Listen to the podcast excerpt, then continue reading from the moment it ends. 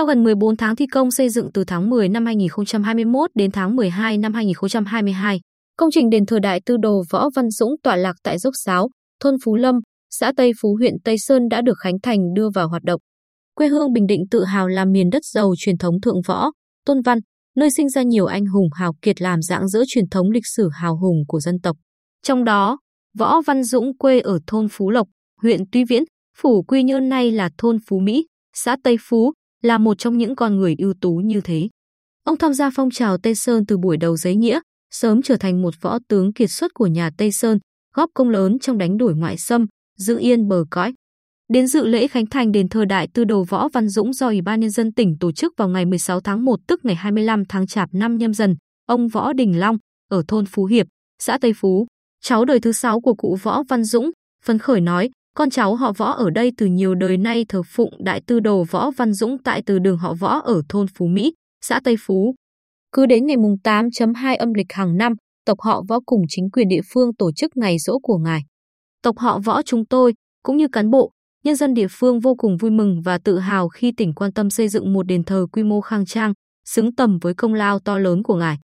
Đền thờ Võ Văn Dũng được xây dựng theo lối kiến trúc truyền thống, với tổng diện tích hơn 12 hecta, gồm nhiều hạng mục, đền thờ, nhà bia, nhà luyện võ, nhà vọng cảnh, cổng tam quan, sân hành lễ.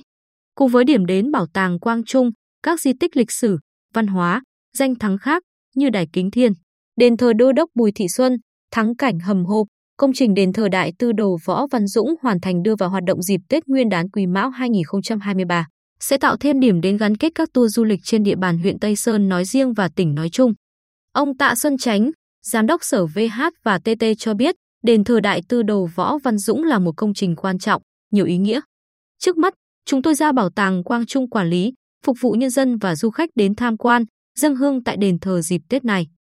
Về lâu dài, Sở Văn hóa và Thể thao phối hợp với các cơ quan chức năng, chính quyền địa phương tổ chức quản lý, giữ gìn và phát huy công trình một cách hiệu quả, thiết thực, góp phần phát triển du lịch văn hóa theo định hướng của tỉnh.